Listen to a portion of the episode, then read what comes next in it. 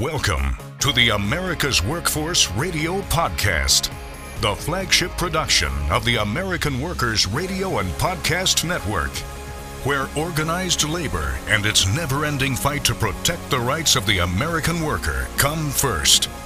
Now, presented by LIUNA, Laborers International Union of North America. Here's your host, Ed Flash Ferenc. Inside the mind of Howard Schultz, the CEO of Starbucks, and why he's fighting the union drive at the company. UAW faculty members in New York win after a three week long strike. And today on the show, the latest from the Communication Workers of America and the Food and Commercial Workers Local 75 in the Midwest.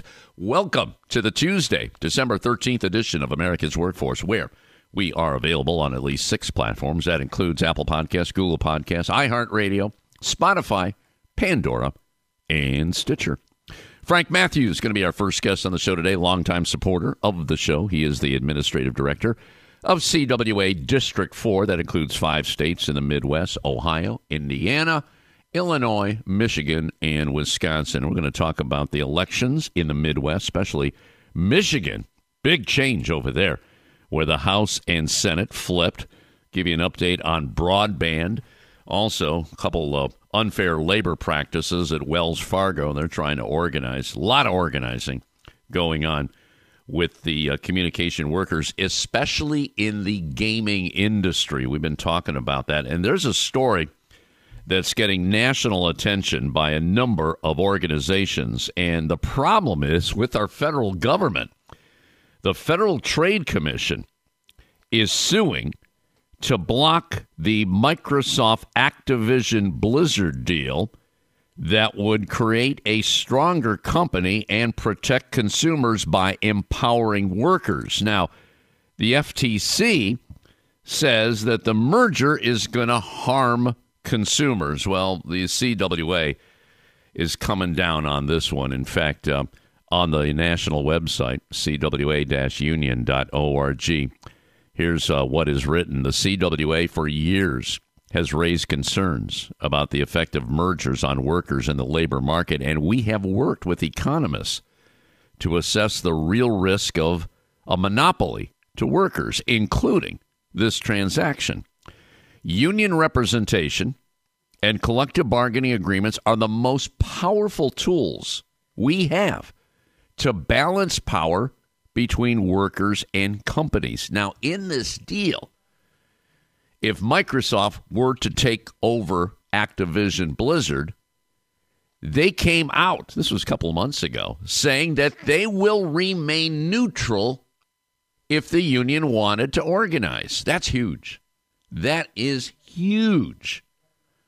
So now you know why they're so adamant about coming down on the Federal Trade Commission. And Frank's going to talk about that. We'll also uh, get into affordable connectivity in the CWA. Now, we've talked about this a couple times.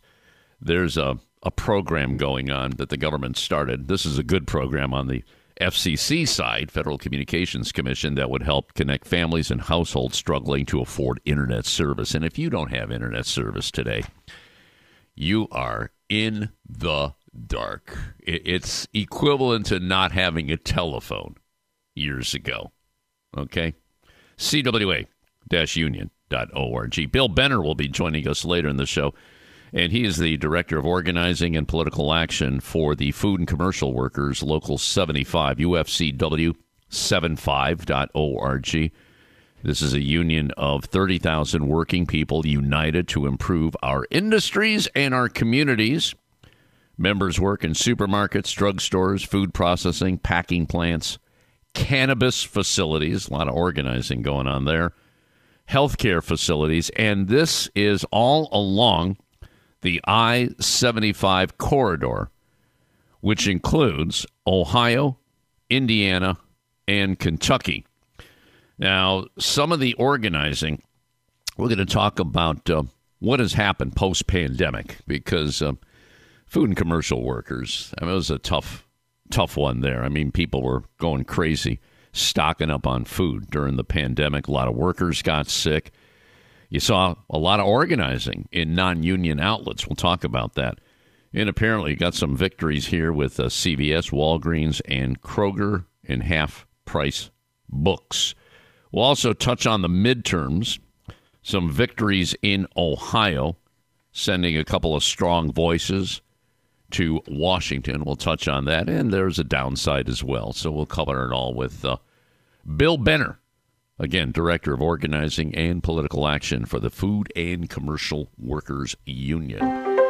Unions in the news making news. This labor update brought to you by the good folks at Boyd Watterson Asset Management. You can find more at boydwatterson.com. Faculty members at the New School in New York, all represented by the United Auto Workers, have ended their three week long strike, which has grown increasingly hostile in the last week after finally reaching a tentative agreement with the university late Saturday evening. The strike had virtually halted operations at the university entirely, as nearly 90% of the faculty consists of the untenured adjunct professors and lecturers who were striking for better wages and benefits. Though details have not been released, the new school released a statement calling the agreement, quote, a strong, fair five year contract that increases compensation significantly, protects health care benefits, and ensures that part time faculty are paid for additional work done outside the classroom to support our students. Can you believe that? They're working outside the classroom and they were not getting paid. The statement from the union declared that the agreement included substantial raises, though union members have said that their compensation under the agreement would still remain below that of comparable universities.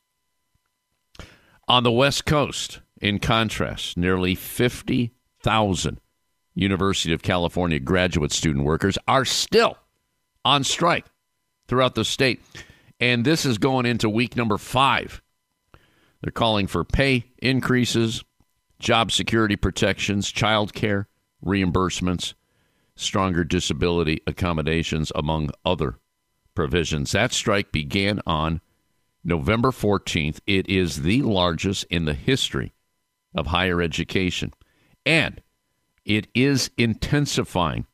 Workers, on the one hand, have begun to participate in numerous direct actions across the state, including protests at the offices of the university administration, the university itself, and has begun to threaten and take legal action in response. And 17 people, by the way, were cited for trespass during a sit in at the university's president's office. That was uh, last week.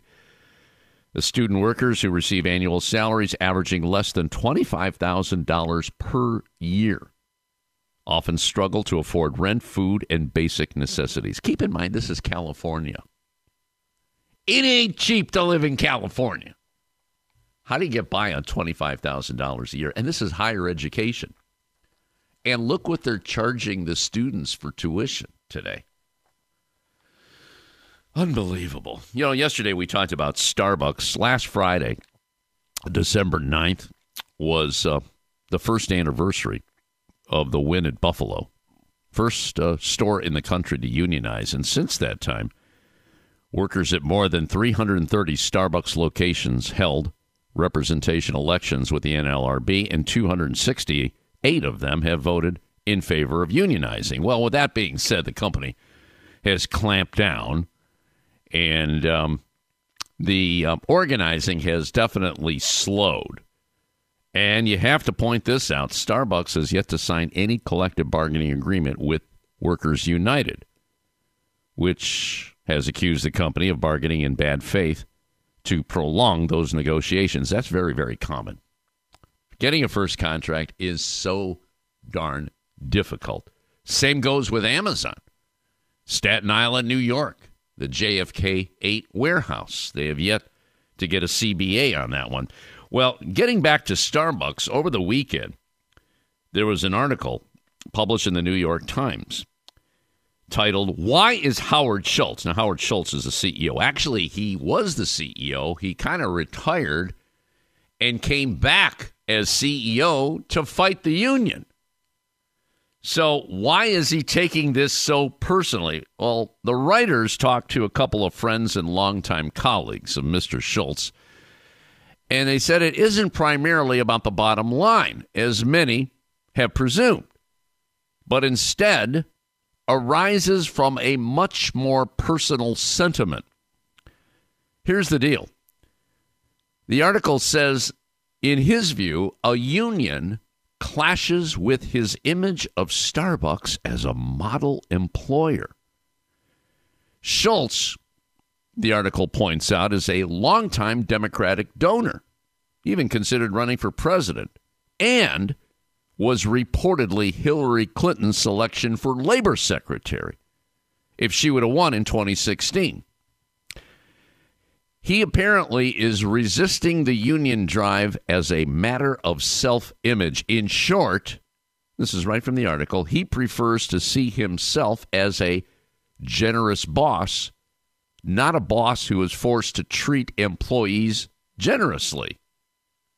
Now, many Starbucks employees obviously disagree with his self characterization as a generous boss, and that's essentially why they want the union in there.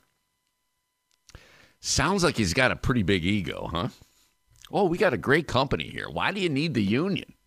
We treat you well. They probably drink a lot of coffee for free. And that coffee ain't cheap either. Wow. Prosecutors at the Labor Board have charged Apple Incorporated with committing a series of unfair labor practices. This is all in response to unionizing efforts at an Apple store in Atlanta. One of the charges includes the use of mandatory captive audience meetings, which, while currently permitted, have recently come under attack as inherently coercive and thus unlawful by General Counsel Jennifer Abruzzo. The CWA petitioned for an election at the location earlier this year, but withdrew it after Apple allegedly engaged in an aggressive union busting campaign.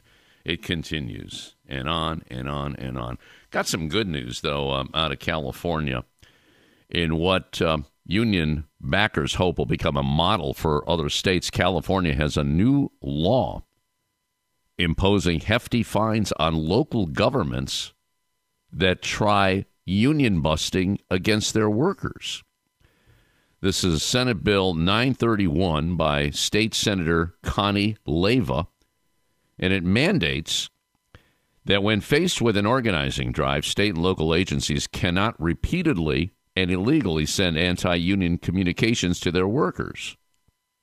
If they do, and the State Public Employees Relations Board convicts them of law breaking, the agencies face fines of up to $1,000 per affected worker per day, up to a maximum of $100,000 plus attorney's fees and costs.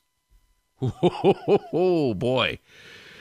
Now, this uh, legislation is one of a stream of pro worker laws California has recently enacted. Another recent prominent one, this is uh, House Bill 2183 improves farm worker elections so the workers can participate beginning January 1 in elections free of intimidation and deportation.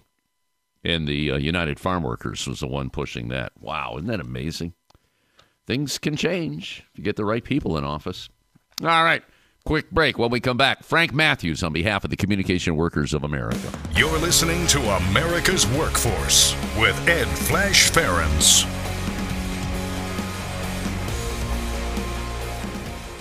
It takes LiUNA to build North America's infrastructure. From roads and bridges to schools and skyscrapers, the men and women of LiUNA, the Laborers International Union of North America, build the projects we depend on. From constructing the Freedom Tower on the site of the former World Trade Center to untangling Washington, D.C.'s congested interstate, LiUNA members do the work that matters. Find out what it takes to be built by LiUNA at liuna.org. That's liuna.org. There is unity and strength for workers. We are the USW. We are the USW. The United Steelworkers. The largest industrial union in North America. We represent 850,000 members in, In the, the U.S., US, Canada, and, and the, the Caribbean. Caribbean. We work in metals, Rubber, chemicals, paper, oil refining, Atomic energy, and the service sector. we are steelworkers, standing strong and fighting for what's right. The United Auto Workers are one of the largest and most diverse unions in North America, with members in virtually every sector of the economy. Learn more about this proud sponsor of our program at uaw.org.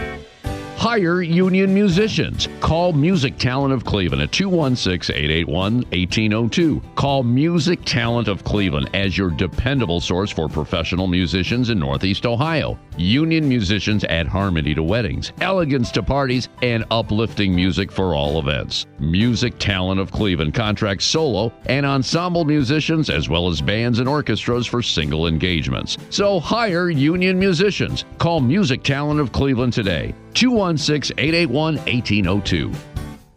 America's Workforce Radio is sponsored in part by the International Union of Painters and Allied Trades, District Council 6, representing painters, glazers, drywall finishers, and sign and display industry workers. They remind you that belonging to a union is your right as an American. Now, back to America's Workforce. Here's Ed Flash Ferenc. And remember, you can check us out on Facebook or follow us on Twitter. That would be AWF Union Podcast. And if you like a show, I keep saying this on the show, please share that show. We appreciate that because we count all the downloads. Our sponsors like that. So uh, we just want to keep the good things happening here on America's Workforce. And keep in mind, all the shows are archived on awfpodcast.com. awfpodcast.com.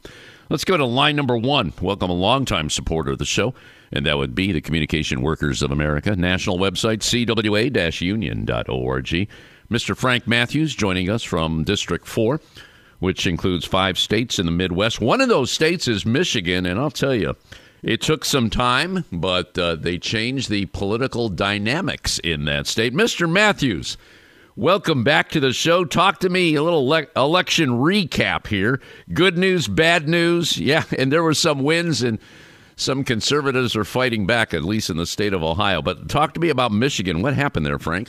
Uh, they, you know, for for the first time, and I think over a decade, the um, the worker friendly um, candidates took took the Senate and the House back in the state. So, you know, with with uh, Governor Whitmer's um, impressive victory, um, that for the first time, and like I said, over I think it's well over a decade, um, they'll be able to really, really do some um, uh, worker friendly and some citizen friendly initiatives. You know, um, they uh, they went through a decade there where they they uh, did the so-called right to work stuff. They we you know had a water crisis in Flint up there. We we did some some awful political decisions and not geared toward people and wor- particularly working folks. So um, very excited.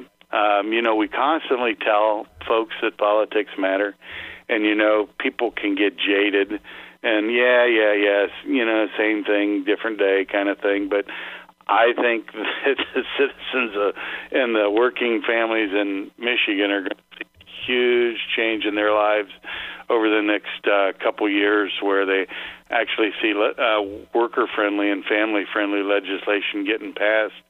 And first and foremost would be uh, I you know I fully expect the uh, so-called right to work, which we know is the big lie um, that right to work is good, um, being uh, either you know re- reversed in that state and um, and uh, you know they a lot of things were just attacked over over the last uh, decade and, and a half and uh, we're going to need a big you know we're going to see a big turnaround there. But uh, the the the biggest message there in Michigan is politics do matter. Who's in there matters, and especially um, you know when you're when you've got the party that's worried about workers or the party that's worried about the CEO.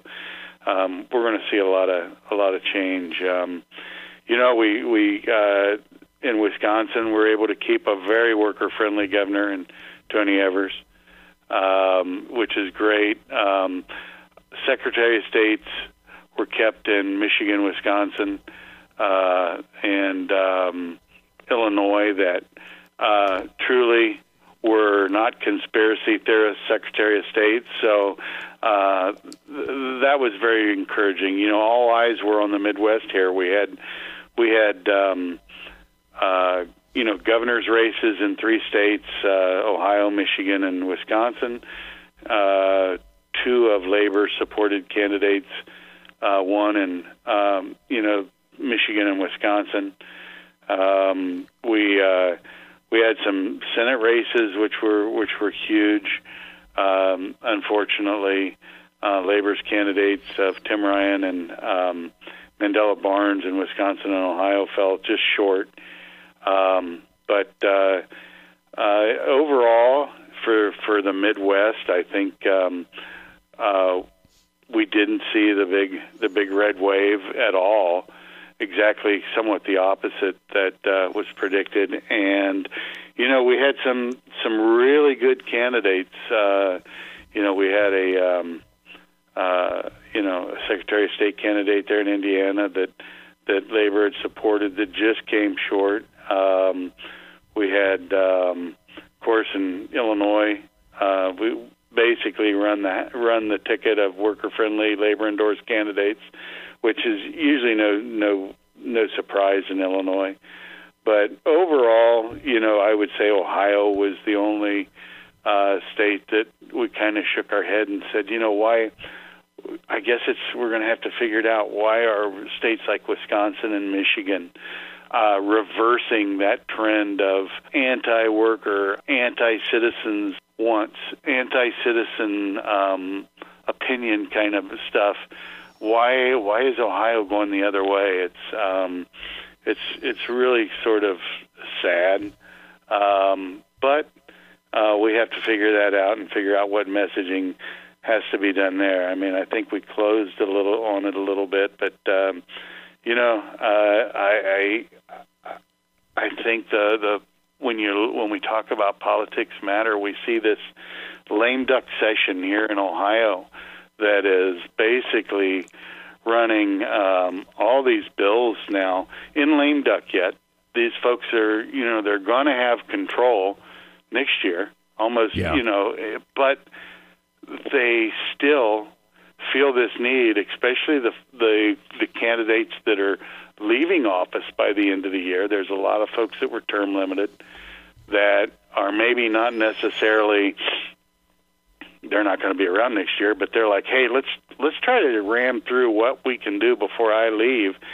And I don't have to look the citizens in the face next year after all these garbage bills are passed. Um, we've got a, a HJR six, which is actually going to make it harder for citizens to pass ballot initiatives.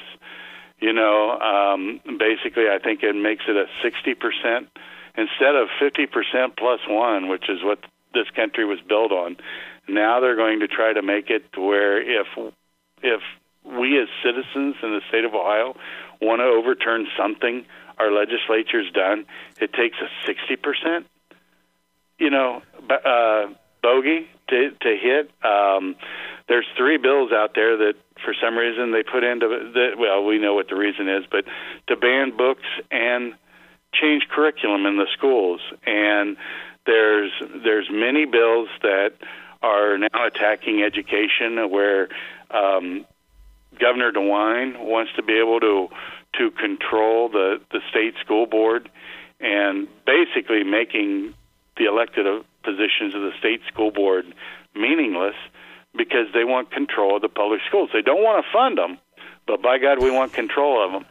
So I mean, it's just really, really scary. These bills that are they're going. There's even um, there's even a couple bills out there that they two bills that they've put through, which are Senate Bill 16 and 185, which punish peaceful pro- protesters. So it's quite obvious what uh, Governor DeWine and many of these uh, in the GOP in Ohio want. They don't. They want to control public education, but they don't want to fund it. They want to um, They want to uh, limit peaceful protesters because how dare anybody question what is done over at the State House? And they want to make it harder for the citizens to reverse, you know, to reverse their bad decisions. So, uh, if if if I weren't making it up, you you know, if if this was if this was made up, it would be hard to believe. But this isn't made up. This is Yeah. the truth. This Yeah. is reality, and it does show to come full circle that politics do matter. You see what the positive for working families is going to happen in Michigan, but I got a real sense that Ohio is going to enter a real dark period for working families unless we can convince these legislative folks in lame duck here to to just walk away from this bad legislation. So I encourage folks to uh, contact their state reps and state senators and and say, you know what, let it go. Enough's enough. Uh, Yeah. You know. Frank, I want to take our uh, listeners back 11 years. And uh, if we go back to 2011, I think many will recall what happened in the state of Ohio. And it happened in other states. It started with Scott Walker in um, the state of Wisconsin when they attacked unions and collective bargaining in the public sector, and then eventually turned that state to right to work. You mentioned Michigan. And shortly after that, a couple years after, Michigan went right to work. They tried to do it in Ohio. They attacked collective bargaining in the state of Ohio, and it was called SB 5. And it was roundly defeated by the people because they passed it in the legislature. Kasich was the governor back then, was ready to sign it, and then all of a sudden, boom, they uh, said no.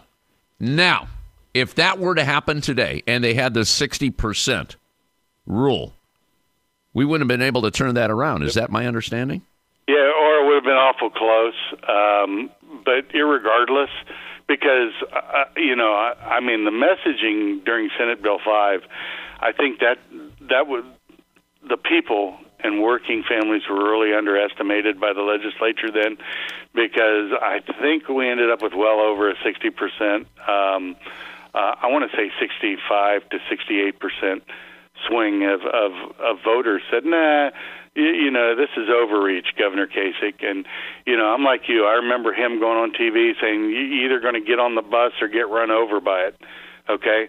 Well, at that point, the citizens said, no, we're not going to get run over by this bus. We're going to do this citizens initiative or this ballot initiative and overturn that. Well, we can pretty much see that they're they're, still wincing a decade later, and and many of this these bills that they're putting in legislation are totally designed to remove the citizens' ability to to ever do that again. And I mean, this is this has been an ugly plan, particularly in Ohio, that and across the country. You know, we've had groups like ALEC that come in and they they run the same bills in every state that are all anti anti working family, anti anti voter bills, um, and you know it's it's it's been a grand plan from gerrymandering of districts, and we've witnessed how they've refused to to go with with uh, you know the the groups that were assigned with uh, an agreed to group that was assigned to to try to correct the gerrymandering that's been done in Ohio in particular over the last uh, decade and a half. And let's be honest, one party's got these districts made up. You could very well bring a golden retriever in and run him and put GOP on the on the collar of some of these in some of these districts, and and and the golden retriever would win that district. That's that's just just reality. Right. And so. um you know, this is just that next step. Then, okay, we're we're going to make sure we never lose control of the legislature. We're then going to, even if we do something very bad, uh, we're going to make it virtually try to make it virtually impossible for the citizens to overturn it. Yeah. And it's just it's just really really sad. You know, in a perfect world, and we've said this all along through this gerrymandering thing. In a perfect world, each district's fifty-fifty and then you get back to where it's really good people. And at the end of the day, with politics being local in a 50 50 district, chances are that you're going to get enough to come across the aisle from either side to vote for a good candidate, and we're going to end up with fair representation. mm-hmm. and and we're going to end up with something that's just not so totally out of whack that you end up with with one group of people, and in this case, it's working families that are totally being discounted. So you're right. Uh, it probably would have made it uh, next to impossible back during Senate Bill Five. Um, the messaging was so great then. I mean, it was you know, mm-hmm. right to work, so-called right to work is is unsafe, it's unnecessary and wrong for Ohio, and that message resonated with voters. And the same message resonates today. I mean, when we see that union favorability is, is in the 70%, but uh, when you've got your legislature sitting there trying to wipe out any public opinion on anything, it, you get into a really scary area. And uh, I think Ohio's probably going to witness that. Hopefully, the legislature turns around and just lets this stuff go. But um, I was very disappointed in our Secretary of State, Frank LaRose. Um, you know, he he instigated or initiated a lot of this um, anti-voter stuff, and you know, I thought he was a Secretary of State, and his whole design was to make elections fair, not make legislation. He was in the House at one time in this state as a state rep um, I'm very di- very disappointed that somebody in that position would would try to change law instead of res- re- reacting to laws that were made and make them fairer. So yeah, yeah, it's just really scary. It makes you know disappointing. Just for the record, Frank LaRose, who's now the Secretary of State, was in the legislature when SB 5 came up. He said he was not going to vote for it, but he did.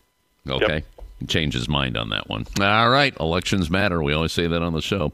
Frank Matthews, Administrative Director for District 4 of the CWA. We'll continue with him later in the show. We're going to check in with the Food and Commercial Workers Local 75, which covers Ohio, Indiana, and Kentucky. Back in a few minutes. This is America's Workforce. More shows available at awfradio.com.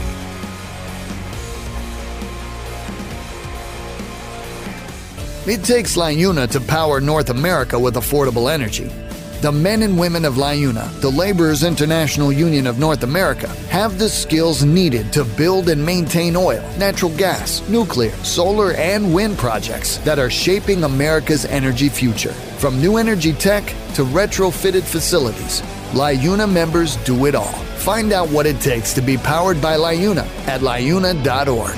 That's L I U N A dot org. We're the nurses, firefighters, and claims representatives that help keep our government services running. We respond to natural disasters. We care for our nation's veterans, and we investigate discrimination in the workplace. We are federal and D.C. government workers, and we are proud to serve the American people. Working in more than 70 agencies across the government, we know we can fulfill our mission because our union has our back. Learn more at AF afge.org. Paid for by the American Federation of Government Employees, AFL CIO.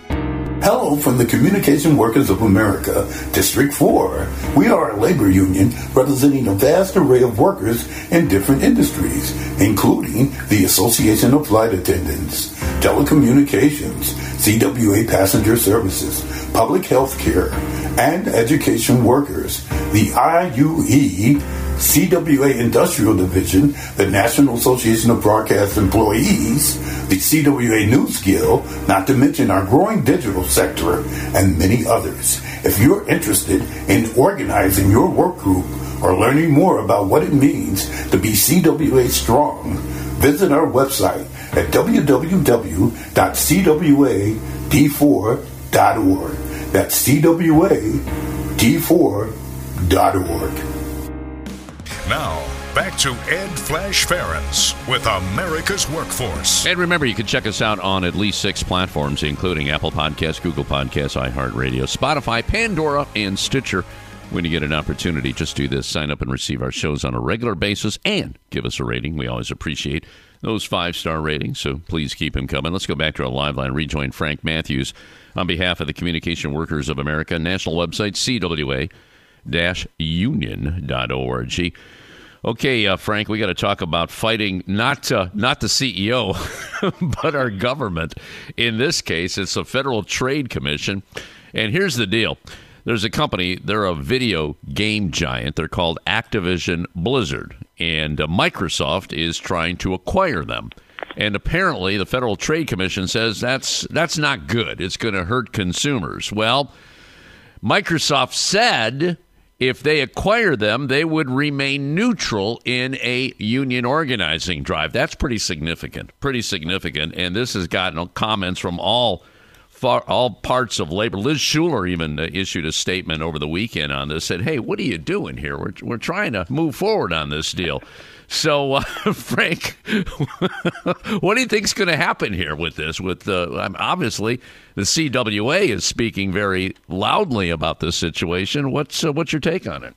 Well, on this one, I'm going to start at the end, and what I think the end will ultimately happen, or I hope will ultimately happen, um, and then kind of work back to how we got here. But you know, we just believe that the Federal Trade Commission's case is probably not going to convince a federal judge um, down the road that uh, you know that the the Federal Trade Commission's case is is is is viable or or holds any water, particularly when um, you know this is a this is the European Commission may approve this deal prior to any of this, so it's going to look really, really uh, weird, and it's going to be a pretty unusual, hard take for for a, a federal judge here to um, to take the Federal Trade Commission's side on this. If you know, especially when European judges and commissions start approving this deal.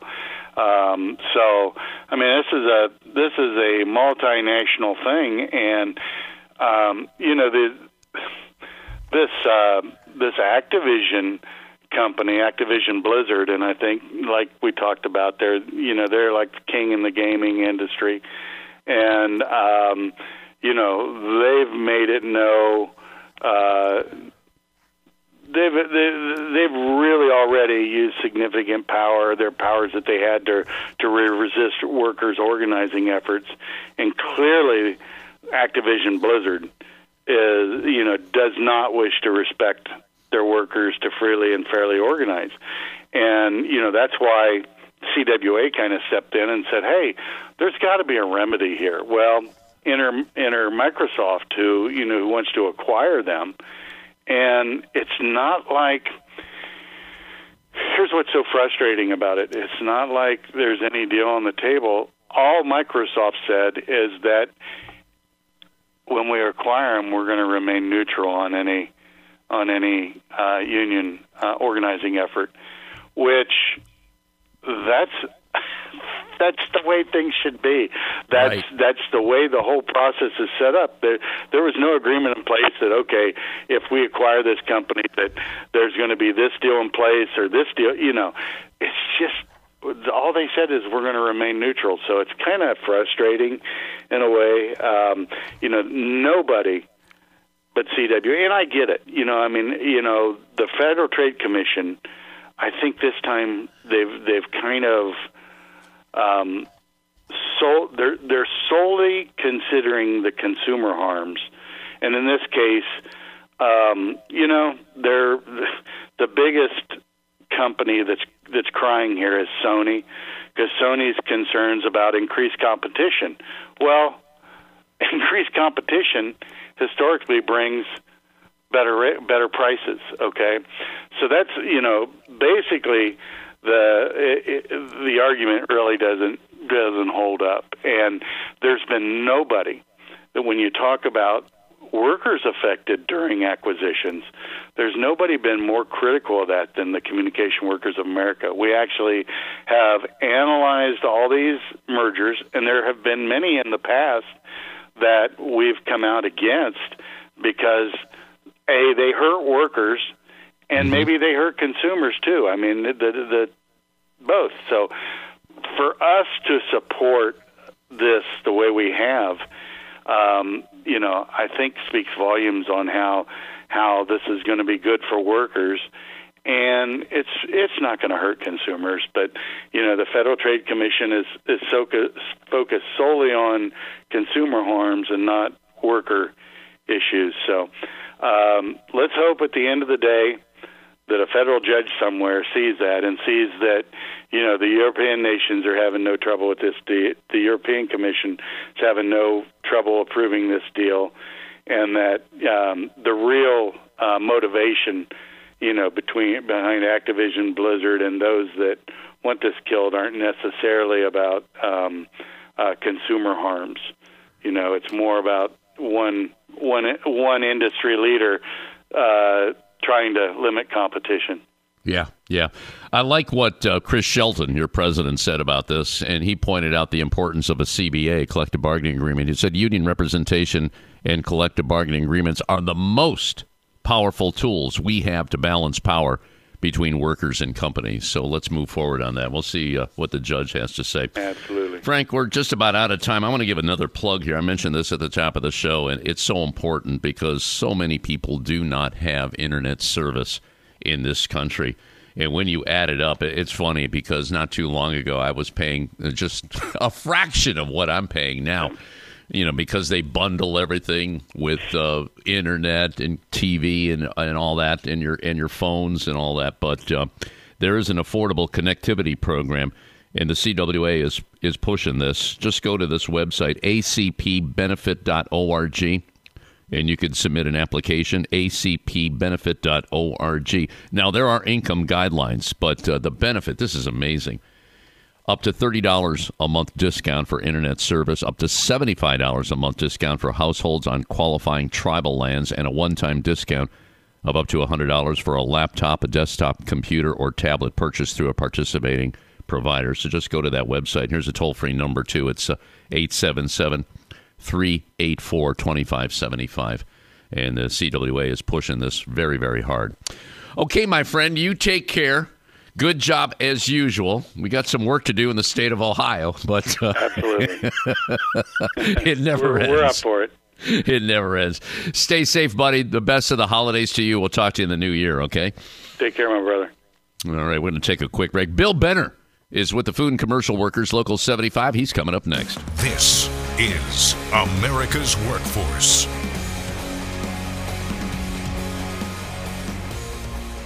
It takes LIUNA to keep America running.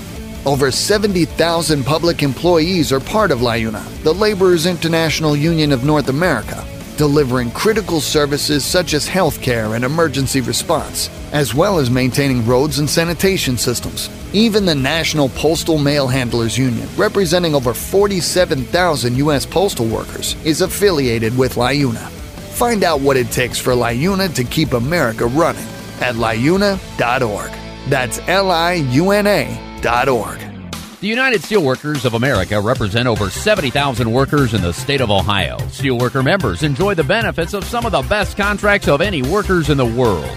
Many of your friends, neighbors, and relatives are members of one of the most effective democratic unions in our country. With the pressures unorganized workers are under in today's economy, you need to join them. So call the Steelworkers Organizing Office at 216 292 5683 or toll free at 1 800 443 3752. A great union requires a reliable election system. Survey and Ballot Systems is a trusted election partner with more than 30 years of expertise in managing union elections. By partnering with SBS, your union can ensure it gets an auditable process and a high level of customer service. SBS is here to help you conduct your union vote securely, transparently, and with trust building always in mind. Visit surveyandballotsystems.com to learn more. America's Workforce is sponsored in part by Boyd Watterson Asset Management, LLC. Find out more about our investment solutions tailored to meet the needs of Taft Hartley funds at boydwatterson.com. to America's Workforce. Here's Ed Flash Ferenc. And remember, you can check us out on Facebook or follow us on Twitter. That would be AWF Union Podcast. By the way, this next segment brought to you in part by the North Coast Labor Federation. Let's go to uh, Dayton, Ohio, right now, which is the home of the Food and Commercial Workers Local 75, UFCW75.org is their website. And uh, this is a union that represents workers in Ohio, Indiana, as well as Kentucky. They have about 30,000 members. That's a pretty good size union there. Joining us on our live line right now is Bill Benner. Bill is the director of organizing and political action. And you're telling me you grew up union. Your dad was uh, what IBEW member? Is that right? Yeah, yeah, IBEW member, and then uh, eventually an organizer, and retired as a business agent for them. Good, good, good. How long have you been with uh, 75 now? Uh, a little over eight years, about eight and a half years now. Good, good, good. So, how are we doing? I mean, food and commercial workers, we had the pandemic. We're still in the pandemic. Workers getting sick. Yeah. Uh, there was a lot of workers decided not to uh, be in that uh, sector anymore. And then there was organizing in non union grocery stores, and, and that's still going on. So uh, maybe you could paint a picture where we stand right now post pandemic. How's it look here, Bill? Well, you know, I think uh, I think there's some some optimistic signs, but we got a lot of work ahead of us, Dave. Um, you know, especially coming out of this pandemic uh, in, in the grocery retail and pharmacy retail industries, that it's really our core industry here at UFCW, that in food packing and processing. We're really seeing a lot of automation, even in the retail side. Uh, home delivery and uh, uh, in-store pickup is, is more and more common, and uh, a lot of that leaves workers behind. Um, you know, one of our, our big targets right now is is a, a almost fully robotic uh, uh, grocery uh, delivery warehouse uh, just north of Cincinnati in Monroe, Monroe, Ohio, owned by Kroger. And uh, you know they're shipping shipping food directly to, to people's homes, which is uh, a nice convenience. Uh, but uh, you know they're they're reaping more and more profits uh, on the backs of our, our hard labor. So. So the the automation, I know this is hurting a lot of unions. Uh, any idea right now on how many jobs are well have been lost, are threatened by robotics right now? Do we have any any data on that right now, Bill? Uh, there, there, might be. I don't have it uh, off the top of my my head. Uh, I wish I did. Um, you know, I, I know, uh, like you said, it's whether it's the automotive industry or uh, uh, um, you know what we do in, in grocery retail. Um, you know, automation is the future. We're not going to be able to stop it. We got to learn to live with it. But but while we're yeah. doing that, we got to make sure that we we protect the folks that, that are still coming to work every day. Um, right, right, you know, and, and allow these companies to be profitable. So. Well, I understand you got a couple of elections that um, you uh, that you came on the winning side of. I'm reading what is it? Uh, let's see, Indiana, and the other one would that be Minnesota? A couple of locals, UFCW yeah. locals. Yeah, yeah. So a couple other UFCW locals. We're kind of working uh, across our, our four state region and, and even outside into the other region that covers Minnesota. But our international's been been pivotal in coming after some of these half price bookstores. Um, when elections up in Minnesota and over in Indiana, um, had a lot of workers uh, throughout our jurisdiction and throughout our region where these stores are located uh, reach out to us and express just just working conditions. Right, uh, with automation in their sphere, it's a little bit different. Half price books isn't uh, doesn't have the capital to maybe invest in some of these automation services, and so um, where they end up uh, trying to trying to eke out their profits is is on the backs of these workers, and they're standing up, wanting a voice on the job, wanting better pay, wanting better working conditions, and, and fair treatment at work. Mm-hmm. Now you're the director of organizing and political action, and, and the two kind of go together. And and I know yeah. you've uh, since you cover various states, um, there's been some wins, there's been some losses. How does the landscape look going into 20- 23 because organizing has been going crazy here, especially yeah. with, with the pandemic. And I'm just wondering what, what the future holds right now, Bill. Well, uh, I wish I had a crystal ball, but I think it looks. I think things look optimistic. Um, you know, I, I wish we had a, a little bit better results here in the state of Ohio, but I think we still had some good victories. We've got a governor's race in Kentucky next year that we'll be watching very closely. Um, you know, one of our, our uh, in my opinion, historic election wins this year was with a, a medical marijuana uh, retail dispensary here in Ohio. We were able to secure the first contract of those types of workers here in the state. Uh, continuing to expand upon that, and down in Kentucky, uh, Governor Beshear is, is realizing that uh, medical cannabis and, and medical marijuana is is something that uh, certain folks need, and is an industry that's that's uh, on the verge across the country, and and is fighting his Republican legislature and, and Republican counterparts at the state level to try and set up his own commission to to look into uh, bringing uh, Kentucky along with the rest of the country. Now let's let's get into that a little bit more because I've talked to a couple of uh, of UFCW locals about cannabis organizing, and it, that seems yeah. to me where the growth is going to be. Um, I'm just wondering, well, what what are the conditions in some of those in some of those uh, stores and, and some of the warehouses and some, I guess, some of the facilities that uh, that they produce the, the cannabis, the medical marijuana, and and what are some of the issues that the workers are talking about? Why they need a union? You know, Dave, I don't think it's very different than than workers in every in any other industry. Um, you know, they come to work and work hard, put in put in their hard labor, and, and all they want is a fair shake at the end of the day. Um, fair wages, fair benefits, fair treatment at work. And as we continue to see, like you said, that the uh, uh, growth of this industry and, and into new markets like Ohio, uh, uh, I imagine in the future in, in, in Kentucky, and as Ohio continues to to expand into adult use and other things, this market is just going to continue to grow. We're seeing large corporations from across the across the country, called multi-state operators, coming in and, and undercutting local businesses, trying to get into the market, undercutting minorities, undercutting, uh, uh, and really leaving the rest of the workers behind uh, that that are that are really making them uh, all this profit day in and day out. Uh, whether yeah. you're in a, a processing facility um, or or a retail dispensary location. Um, you know, it, it's a workplace, and just like any other workplace, um, you know, workers get mistreated. Yeah, Bill is part of the conversation dealing with uh, the mindset on on cannabis. Uh, is, that still an issue? Uh, whether they should go in that direction? I know some states are farther advanced than others. I'm just wondering if you could speak to that. Yeah, I mean, I I, I think today, as we sit, it, it's less whether or not these legislatures want to get involved. I, I think we're finding more and more they're they're wanting to, maybe with, with some exceptions, a little bit slower to the game. But uh, you know, I think the tide is is trending in the direction that they're all going that way the, the big conversations we've been having is doing it the right way, making sure workers are protected, making sure minorities and folks who were, were in this industry before it was legalized and, and criminalized for it, you know, have uh-huh. a pathway to get back in and continue to make a living as well. So, you know, I think there's a lot of social aspects of this as well. Um, you know, I'm not here to, to, to say whether or not legalization of cannabis is, is, is right or wrong. Uh, what I am here to say, though, is, is if we're going to set up a legal industry, we need to have legal recourse for workers uh, to have rights in those workplaces and, and protect themselves. And uh, one more question here before you go. Um, with the pandemic, yeah. I think it raised a lot of eyebrows about worker safety. And I know you have in your collective bargaining agreements, it's spelled out. And then you have obviously the non union facilities, non union stores that uh, were not as protected.